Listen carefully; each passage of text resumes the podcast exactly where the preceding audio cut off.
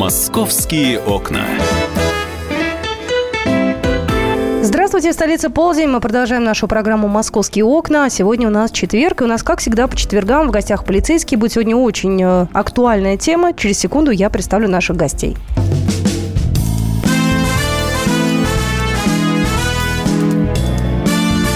Лицом к народу.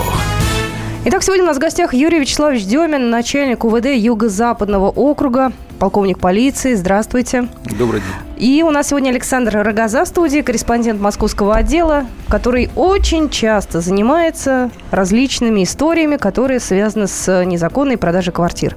Там бывают разные истории, как правило, все очень нехорошие, и в последнее время их стало все больше и больше. Поэтому мы решили сегодня сконцентрироваться именно на этом, да, Саш?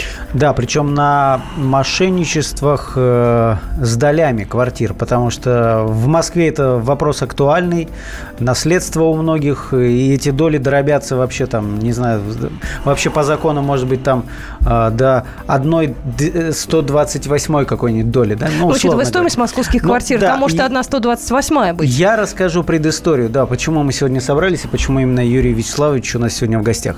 А, Мы в 2015 году очень много писали про дело так называемого черного риэлтора. А, Евгений Макаров его зовут. А, Он бывший участковый из Щукина. А, История, э, история была такая, что Одновременно э, в полицию поступили заявления от нескольких пострадавших. Макаров э, работал после увольнения из органов, э, так скажем, риэлторов. У него было агентство, которое предоставляло услуги по решению вопрос, э, вопросов с долями квартир. Как они решали эти вопросы, если коротко? Э, В спорные квартиры э, он, представляя интересы как- какого-то одного дольщика, э, вселял там 5, 6, 7, 10 э, гостей с юга, так, назовем их так. И эти люди создавали э, жильцам квартиры невыносимые условия, э, вынуждая их э, либо продавать квартиру ниже рыночной стоимости, либо выкупить вот эту долю э, выше рыночной стоимости. И э, в ЮЗАО э, в юго-западном округе, я так понимаю, впервые в России было возбуждено уголовное дело вот по этой схеме. И, как я понимаю, уголовное дело уже практически доведено до своего финала. Да, расскажите, пожалуйста, Юрий Вячеславович, Ну, как, как вы что смогли, да? Проблема, она действительно была очень серьезная. И до того, как было э, возбуждено данное уголовное дело, буквально за несколько месяцев э, с инициативы вышел э, депутат Мосгордума Семенников Александр Григорьевич, который уже в целом имел достаточно большой э, аналитический документ с учетом обращения граждан о том, что такая действительно проблема существует в городе Москве. И на площадке УВД Юго-Западного округа был проведен круглый стол, где также присутствовал прокурор, э, общественные э, организации, где вот данная проблема была рассмотрена.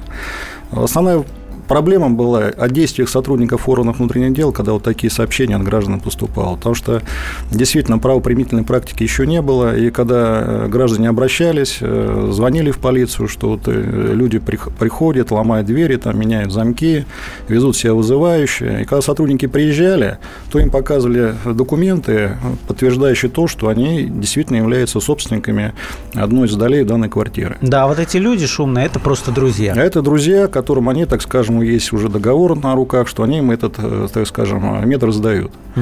А, Здесь, да, были пограничные гражданские правовые отношения, какие-то вопросы связаны с самоуправством. А, Но таких вот квалифицирующих признаков, говорящих о том, что здесь действует организованная преступная группа, вот такой методики еще не было. Ну, то есть я, я объясню так э, э, очень коротко. Участковый просто говорил, ребята, тут вы давайте в суд друг на друга подавайте, э, что суд решит, я уже буду реагировать, потому что не было никаких инструментов, как реагировать. да? Да, вот. Поэтому после того, как этот круглый стол прошел, вот, они, э, по крайней мере, сказали, что э, здесь необходимо разработать памятку для наших сотрудников, потому что у нас не всегда изначально приходит на данный сигнал участку, обычно приезжают сотрудники автора ГНР по звонку 02, И здесь как раз вот было расписано, как наши сотрудники должны в данной ситуации действовать. И как? И как должны действовать. Значит, в принципе, здесь сложного ничего нет. Угу. Естественно, сотрудники должны сориентироваться на месте, вот, пресечь все противоправные действия, которые на тот период ведутся. Значит, если гражданин, которому пришли, позвонили в дверь и говорят, вот знаете, я собственник данной э, доли, угу. вот, вы меня обязаны пустить, то, в принципе, после того, как вот эта тема начала обсуждаться, здесь были комментарии Мосгорсуда, где четко была обозначена позиция, какие дальнейшие действия должны данные граждане делать, чтобы этот спор решить. Если собственник данной квартиры против, вот этого заселения, вот, и они самостоятельно эту проблему вот решить не могут, значит, э, владелец данной доли должен обратиться в суд. Почему? Потому что, действительно, как вот вы сказали, если вот, например, бы это была какая-то там комната в коммунальной квартире, вот понятно, что это комната моя, правильно? Угу. А если там одна шестая, одна восьмая, одна десятая... Стой на своем квадратном да, метре на а одной вот ноге, да? Где он считает, что вот э, это вот метр, где они должны быть? А кухня общая, да? Да. А вот. туалет? Поэтому здесь э, данный гражданин, если вот возникает такой вопрос, что собственник жилья возражает против заселения, вот, он обращается в суд, где в судебном разбирательстве суд определяет. Вот ваша площадь в этом углу, вот с этой стороны, в этой комнате. Но до суда же происходит вот столкновение. А, а столкновение надо, как да? раз вот и приходит, что наши сотрудники должны это все объяснять, потому что не все граждане знают, они считают о том, что они вот заселяются в эту угу. квартиру, вот, а потом уже тот собственник должен обращаться в суд, чтобы признать данную сделку недействительной. А все наоборот. А все наоборот. То есть, кто, кто, кто раньше жил, так да. скажем, вот. И поэтому получалось так, что длительно идут судебные разбирательства. Сделка это ее признать закон, незаконной нельзя, потому что э, все делается так, что эта доля покупается на законных основаниях. Угу. Вот. Потому что собственник данной доли, а в основном это близкие родственники, которые, так скажем, ну, бывшие супруги, которые никак не могут определиться с этой долей, либо ну, слишком объявляет дорогую цену, не соглашается, он и свою долю продает. Вот. Естественно, вот эта категория лиц, она не скупает эти доли, есть определенная схема, а, где выживание вот, людей, выживание да, людей квартир. создают невыносимые условия и тем самым диктуют свои условия. Угу. Как вот вы сказали, либо покупаешь нашу долю за высокую цену, либо продаешь свою более по низкой цене. Так что сделала Макарова? Вот как, как удалось создать, вот этот, дай бог, создать прецедент, который в суде разрешится, я надеюсь, в сторону потерпевших? Ну, с учетом того, что здесь достаточно много было а, комментариев в средствах массовой информации, что обратил на себя внимание? Практически достаточно, э, ну, не то, что много, а то, что все было зафиксировано, в том числе и потерпевшими, они очень грамотно поступили, то, что все эти противоправные действия, они фиксировали на мобильный телефон. А, и угрозы, и поведение данных людей, как они, так скажем, ну, себя вели, вызывающие, ломали, скажем, двери, там, замки выкручивали, мебель там переставляли.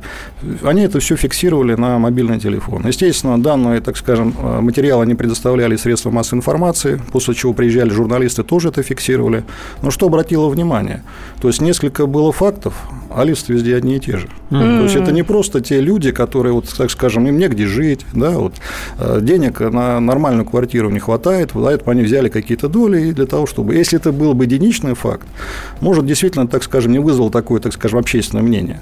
Но с учетом того, что было несколько потерпевших, и эти репортажи шли достаточно, так скажем, длительное время, то было видно невооруженным глазом, что потерпевшие везде разные, вот. А профессиональные а соседи везде одни. А вот интересный термин профессиональные соседи, да, это такой недавно возникший термин. Да, это как раз вот появился в этом периоде два года назад с учетом того, что было понятно о том, что люди, а, которые, так скажем, создают эти невыносимые условия, они это делают для того, чтобы получить а, какую-то долю прибыли от этого, так скажем, криминального бизнеса. Угу. То есть и была категория лиц, которая искала эти доли, оформляла их, э, просила этих людей как раз вот себя так и вести, чтобы было больше э, моментов для уже э, общения с потерпевшими, чтобы их понуждать и принуждать к тем действиям, чтобы заключить сделку с выгодой для преступников. Я хочу напомнить наши контакты. 8 800 200 ровно 9702. Если вдруг у вас есть какие-то вопросы, если у вас, может быть, есть аналогичная история, если вы ваша история требует нашего подключения, нашего, наших коллег, наших гостей сегодняшних, пишите 8 800 200 ровно 9702 и звоните. А мы продолжим через две минуты. «Московские окна».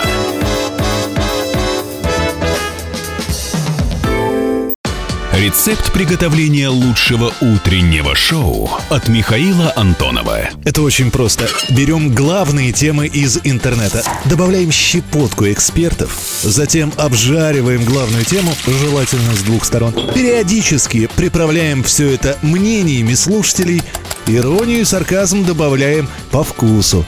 Наслаждайтесь. Утреннее информационное шоу «Главное вовремя» с Михаилом Антоновым. Каждое утро до 11 часов на радио «Комсомольская правда».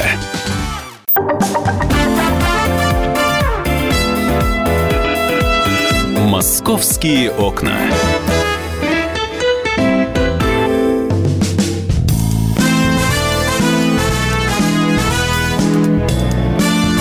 Лицом народу.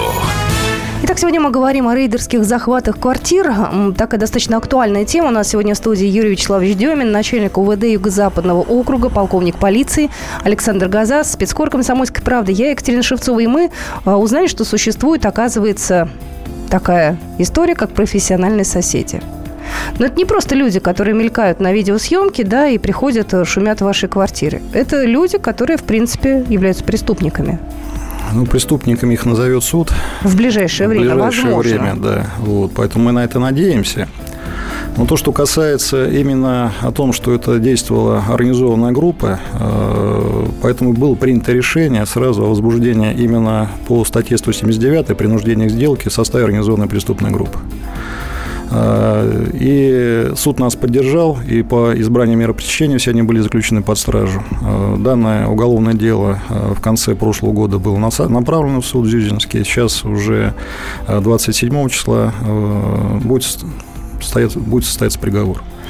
Поэтому осталось марта. совсем чуть Да, марта. марта. Да, вот уже Поэтому осталось совсем скоро. чуть-чуть для того, чтобы помимо той правоприменительной практики, которую мы применили в рамках э, квалифицирующих признаков э, возбуждения уголовного дела, предъявления обвинения, э, я думаю, что и будет сформирована и судебная практика. Какой срок грозит Макарову и его, так скажем, подельникам? Ну, я думаю, что их можно так назвать, да? То есть там... Ну, с учетом того, что э, сейчас точка еще не поставлена, осталось совсем чуть-чуть дождаться. Но я думаю, что там будут значительные сроки лишения свободы. Ну, там не пять лет. Да, не Сразу- 5 лет, сразу потому что преступление категории тяжких совершено в составе организованной преступной группы. А вот этот э, Евгений Макаров, э, было известно, когда вот начала развиваться эта история, когда его уже задержали, а, было известно, что эпизодов-то больше, ну, по крайней мере, долей, которыми он владеет, э, больше десятка. Сколько? Ну, но с учетом того, что около 14 по документам, значит, э, то, что... Только на него оформлено. Да, то, что касается вопросов именно с эпизодами, э, мы считаем то, те эпизоды, которые доказаны. Именно задокументировано, и было достаточно э, доказательств для того, чтобы вменить ему три эпизода, где действительно подход- подпадал под квалификацию принуждения к сделке. А вот э, сообщалось, что мама его тоже одна из совладелец, я так понимаю, фирмы, в которой он работал, на нее тоже какие-то доли. Вот эта часть э, в расследование попала? Естественно, естественно, это все изучалось. Э, Роль каждого участника, она в рамках данного уголовного дела была определена, и в обвинительном заключении, конечно, роль каждого была отражена. Но есть ли понимание, вот эти ребята, которые так называемые профессиональные соседи, сколько они должны были зарабатывать в этой схеме? То есть понятно, что основной э, Доход. доход Макаров получал, а, а эти исполнители? Ну, здесь нужно исходить из того, ка- какая доля э, стоимости жилья, вот то, что каждая квартира, она имеет свою цену, поэтому и в зависимости от, э, так скажем, выгоды, которую они получали, естественно, с учетом того, что это организованная преступная группа, у них, естественно, и в целом была выстроена организация, как делить доход. Поэтому здесь, ну, по каждому случаю, наверное, какие-то были э, свои суммы. Вот. Но с учетом того, что их это, э, так скажем, привлекало, и данная группа действовала, так скажем, по этой схеме длительное время, значит, их все устраивало. То есть никто не был обижен. То есть это сдельная какая-то... Да. В- Вот вам квартира, когда закончите Да. дело, получите столько-то. А что с э, хозяевами квартир э, дальше будет? Им вернут обратно их квадратные метры? Что с долями? Там же тоже ведь... Ну, дело в чем? Здесь, естественно, э, вопросы уже, если после направления данных уголовных дел в суд будут и заявлены гражданские иски, я думаю, что это уже непосредственное решение будет принимать суды, в том числе и определение, так скажем, статуса этих долей. Это уже выходит за рамки компетенции органов внутренних дел. Наша самая главная э, задача – это было пресечь преступную деятельность и защитить интересы граждан от э, преступных посягательств. Все, что касается именно э, с определением этих долей, это уже гражданские разбирательства в судебных органах. Тут ведь вот еще какой момент. По некоторым эпизодам Макаров не являлся самоличным владельцем долей, а вот я рассказывал про его фирму, которая оказывала услуги по решению вопросов. То есть он как бы э, наемный э, работник, который решает вопросы. Вот э, тут, тут есть ли вообще шансы у людей как-то отбить эти доли, отстоять, или настоящие владельцы могут продолжать такими же методами? Ну, давайте так, мы вернемся к этим долям. Значит, с учетом того, что у нас действительно, вы сказали, и наследство вступает, и некоторые э, близкие родственники, которые, так скажем, имеют другое жилье, и у них есть э, какие-то права собственности на то жилище, где они не проживают. Ну, естественно, здесь э, вопрос идет о том, как они между собой договариваются, те лица, которые проживают в этой квартире, о том, что вот, купи у меня долю, правильно? Либо цены очень высокие, и не соглашаются, не находят какое-то взаимопонимание, чтобы вот э, действительно все сделать так, чтобы те люди, которые там проживают, чтобы все-таки в их пользу было, чтобы не нарушался их, так скажем, нормальный образ жизни в этих э, квартирах.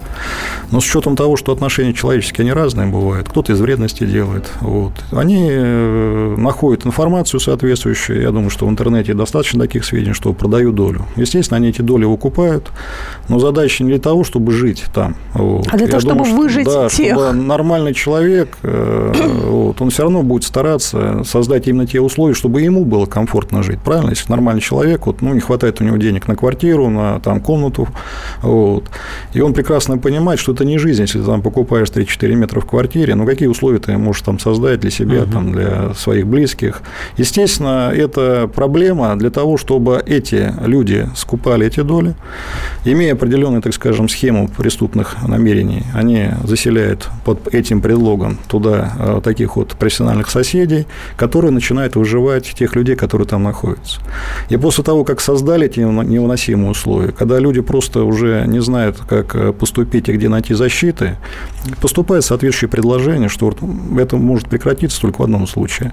Либо вы выкупаете эту долю э, э, по цене, которая, естественно, выше, чем это предусмотрено, так скажем, по реальным ценам, либо продаете свою часть доли вот, и ищите себе, так скажем, место жительства в другом месте. Мгм. А бывает криминал, наверное, да, еще, когда человек это вдруг совсем- умирает или что-то с ним Нет, ну, происходит? это совсем другие направления, потому что вы здесь вот как раз в первом вопросе написали, рейдерские. Это несколько направлений, и здесь элементы мошенничества, где, так скажем, люди подписывают документы, э, не внимательно, особенно люди преклонного возраста. И достаточно много было фактов, так называемые черные риэлторы, когда люди действительно пропадали, убивали их. Таких фактов достаточно было по Москве, потому что действительно э, квартиры очень дорогие э, в городе Москве, поэтому достаточно много людей, которые э, такими способами отбирали людей квартиры, и были убийства, мы такие преступления раскрывали, когда люди без вести пропадали, а потом, когда уже раскрывали данное преступление, то как раз вот было связано с квартирой.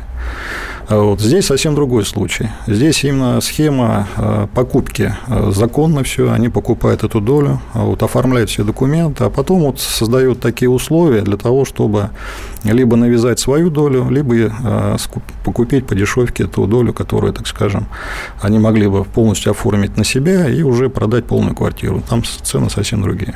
Ну, смотрите, Макаров и вот эта история может стать прецедентом первым, но наверняка же таких группировок а, есть и другие. Вот, например, в вашем округе были какие-то похожие схемы, инциденты, Ну, обращения? естественно, естественно, если эта проблематика в целом она обсуждалась, вот, ну, почему, так скажем, вот непосредственно обсуждаем сейчас данное уголовное дело? Ну, во-первых, это было вызывающе, это было видно о том, что э, люди просто ну, чувствовали себя безнаказанно, и, э, и было данное дело возбуждено, потому что достаточно было доказательной базы, в том числе и здесь не только те репортажи, которые мы с вами видели по средствам массовой информации, но в том числе там еще и был проведен ряд оперативно-технических мероприятий в рамках закона оперативно-розыскной А можно я перебью? А как-то СМИ помогли в этой истории? Естественно. Создав шумиху, там, я не знаю. Естественно, я не думаю, что э, здесь вопрос именно связан с тем, что, э, во-первых, было уже на тот период сформировано общественное мнение. Я не зря вам сказал, что был проведен круглый стол. До этого, как это все было озвучено в средствах массовой информации, то есть общественное мнение к тому времени уже созрело, что с этим нужно что-то делать. И когда эти люди себя просто вели, вызывающие, показывая неуважение к обществу, к закону, вот, каким-то, может, моментом, что они себя чувствовали безнаказанно, что в их действиях противозаконного ничего А нет. потому что участковые приезжали и уезжали Да. раньше, да? Поэтому мы создали такой прецедент, где все-таки была сделана определенная э, квалификация их деяний, вот, определен, так скажем, э, в Уголовном кодексе э, состав преступления, который был задокументирован, и сейчас именно по данному уголовному делу, именно с этой квалификацией дело рассматривается в суде. А, Я думаю, что в следующей части мы сможем поговорить о, о других э, различных схемах. А, а, Радиослушатели, к сожалению, не могут видеть картинку, но вот вы говорили, что вели себя вызывающе и безнаказанно. Я вот вам сейчас покажу два молодых человека, которые были на этих квартирах. А вот в соцсетях была такая фотография. А, слушатели просто не могут опишите да. этих молодых А людей. Значит, гости с юга очень часто любят фотографироваться с, э, там, с пистолетами, с кучей денег э, на- наваленных на... Ну, может, пистолет там и игрушечный, да, не факт. А, в общем, э, в соцсетях мы взяли их снимок, вот такой с пистолетом, куча денег, почему-то шоколадок еще разбросано. Напечатали это. Мгм. И люди вели себя настолько, ну, чувствовали настолько себя свободно А за защ- защищенными. Два профессиональных соседа. Ага, Два есть вот молодых эти- человека мгм. родом из Чечни. А, что они взяли нашу обложку и сделали точ- точно, точно такой же зеркальный снимок, опять же, с пистолетом, с деньгами и с нашей обложкой. И выложили это в соцсети. То есть они чувствовали, что им ничего не будет, вот эта вся шумиха в прессе э, пройдет, э, и что они, они правы, да? Но вот, вот эти два человека, они в числе семи фигурантов, Да, которые сейчас, теперь... да, э, И вот эти вот молодые люди будут хвастаться э, своей популярностью уже, видимо, в другом месте. Ну, осталось Да? совсем чуть-чуть, если, э, скажем, 27 числа, когда будет уже озвучен приговор, в принципе, тех профессиональных соседей, либо тех лиц, которые пытаются еще таким способом зарабатывать деньги, именно то решение, которое состоится, вот, я сейчас не хочу забегать вперед, естественно, решение это будет приниматься судом, но я думаю, что достаточно много людей, которые э, потом впоследствии узнают, это будет все озвучено, это как-то очень отрезвит их горячие головы о том, что за свои поступки надо отвечать. Ну, то есть мы можем предполагать, что, э, ну, если не полностью исчезнет эта схема, то она приобретет какие-то цивилизованные Ну, формы? Во-первых, э, правоприменительная практика, я вам уже сказал, здесь э, мы же отталкиваемся от той судебной практики, которая имеется. Потому что когда у нас начинается изучение материалов, какая правильная квалификация и на перспективу, э, судебной перспективы, естественно, мы поднимаем практику судебную. Где Мгм. такие уголовные дела возбуждались, э, какие были приговоры. Вот. Поэтому я думаю, что здесь эта практика, она создастся, и сотрудники органов внутренних дел, которые будут сталкиваться с такими вопросами, они будут использовать в своей работе. Буквально через две минуты будут некие советы о том, как себя вести, если вдруг у вас сложилась похожая ситуация, как себя обезопасить, так что будьте с нами. Товарищи солдаты и офицеры российской армии. Полковник Баронец разрешает обратиться. Звоните и задавайте накопившиеся вопросы. Угроза НАТО, жилье для военнослужащих и перевооружение России. Обо всем этом Виктор Баронец знает лучше других. Программу «Военный ревю» слушайте по будням с 5 вечера по московскому времени.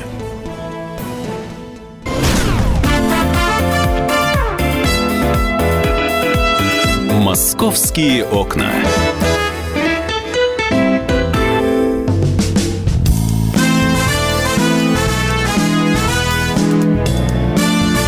Лицом к народу. Мы продолжаем нашу программу. Сегодня у нас лицом к народу Юрий Вячеславович Демин, начальник УВД Юго-Западного округа Москвы, полковник полиции. У нас в студии Александр Газа, корреспондент московского отдела. Я Екатерина Шевцова, и мы говорим о рейдерских захватах квартиры. Мы узнали, что существуют так называемые профессиональные соседи. А, как у людей пытаются отнять квартиру, чем это может закончиться. А есть ли какой-то совет для людей, которые попали в такую ситуацию? Вот, э, Юрий Вячеславович, допустим, ну, нас слушают разные люди, да, у кого-то есть вот это вот самое деление квартиры, да, доли, или они хотят, может быть, э, не знаю, поделить квартиру и продать что-то. Вот какие цепи на берегу, Можно чтобы... перед этим еще э, важное уточнение. Вы в конце прошлой, э, прошлой части сказали о том, что а, вот новый владелец там доли выделенной, он должен сначала обратиться в суд, да. и суд определит, где он живет. Это даже в том случае, если у него одна вторая доля. То, то есть ровно столько же, сколько у человека, который там жил несколько Я лет. Я поэтому не зря вам сказал, что после того, как в целом общественное мнение к этому созрело, здесь и были определенные передачи «Человек и закон», я тоже сам давал интервью. А после этого были соответствующие комментарии и Мосгорсуда. Здесь достаточно много профессионалов выступало, которые комментировали а, данное событие и давали определенные рекомендации.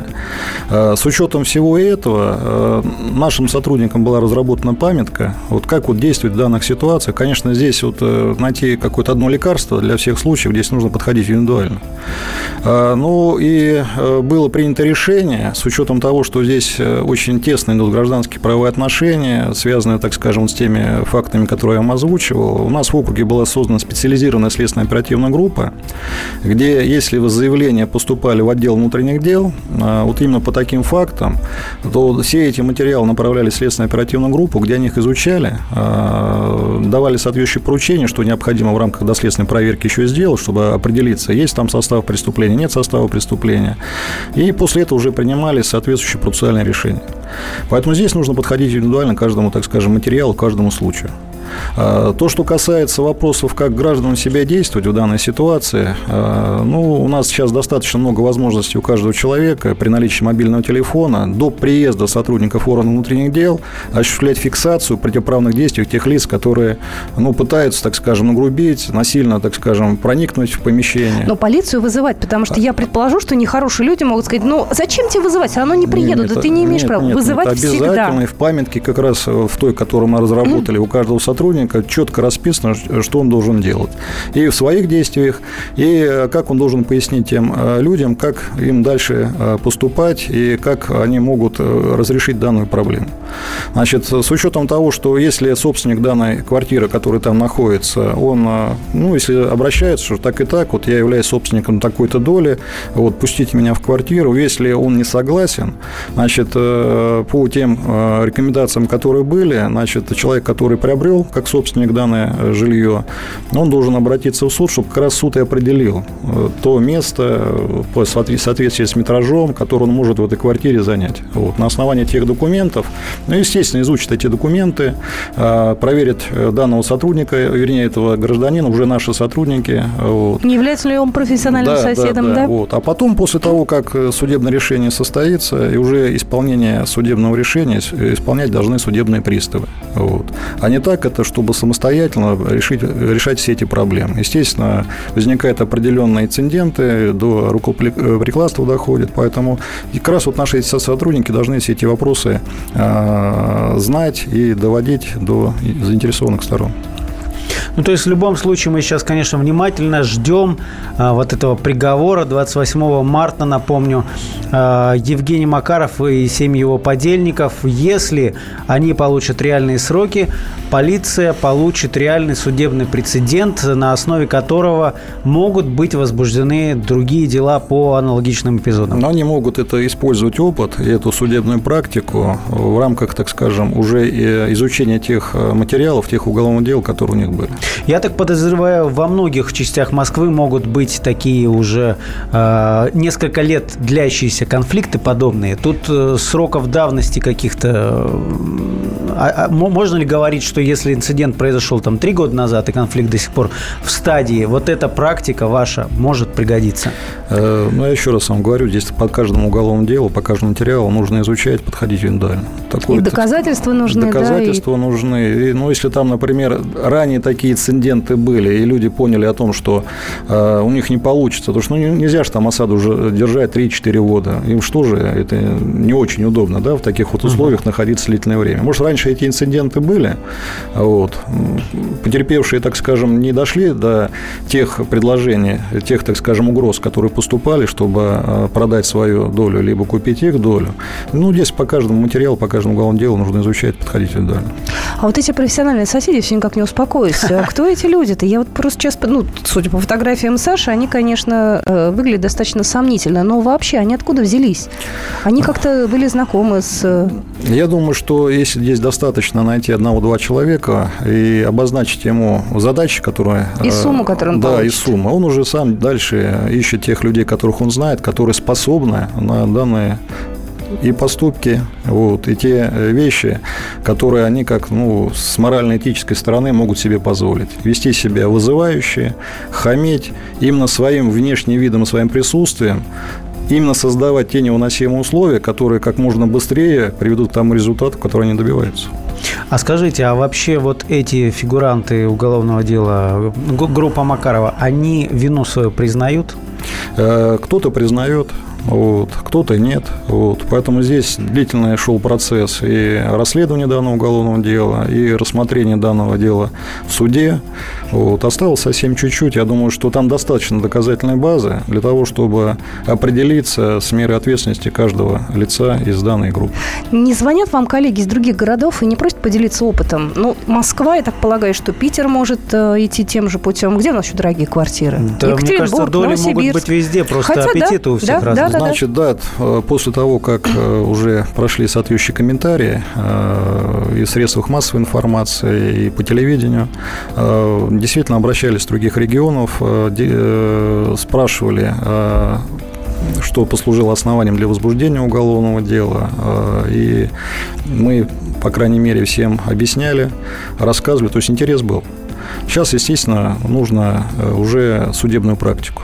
Вот, потому что, еще раз напоминаю, что точку в этом вопросе поставит, естественно, суд, когда огласит приговор.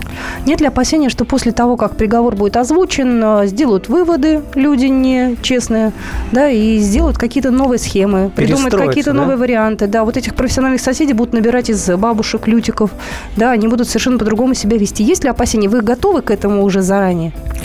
Значит, структура преступности меняется достаточно, так скажем, э, часто, когда люди э, ну, изобретают какие-то новые э, преступления, преступления, которые, в принципе, ну, даже вот сейчас вот возвращаясь к теме мошенничества, телефонное мошенничество. Это серьезная очень проблема. При изучении данной проблемы мы находим именно то противоядие, которое нам позволяет быстро находить те э, условия и возможности в нашей работе, чтобы делать все для того, чтобы это не проходило безнаказанно. Поэтому на любые вызовы преступности у нас готовы и методы, и законы э, для того, чтобы э, поставить таких вот людей, которые просто плюют на всех, на свое место. Ну что, мы изо всех сил ждем уже конца марта. Мы будем следить, Саш, может, на суд пустят? Журналистов пустят. Ну, Саша, Закрытый. Согласуете все это с Зюзинским судом 27 числа. Поэтому я думаю, что здесь достаточно будет много желающих, чтобы участвовать в оглашении приговора. Ну что же, мы обязательно об этом вам расскажем. Я благодарю нашего гостя. Еще раз хочу э, напомнить, что Юрий Демин у нас сегодня был в эфире начальник УВД Юго-Западного округа, полковник Пальц. Спасибо большое Спасибо всем. огромное. «Московские окна».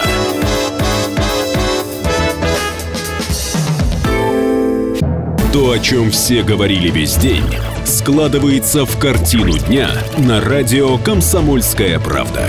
Ключевые новости, события и происшествия обсуждаем в прямом эфире вместе с вами.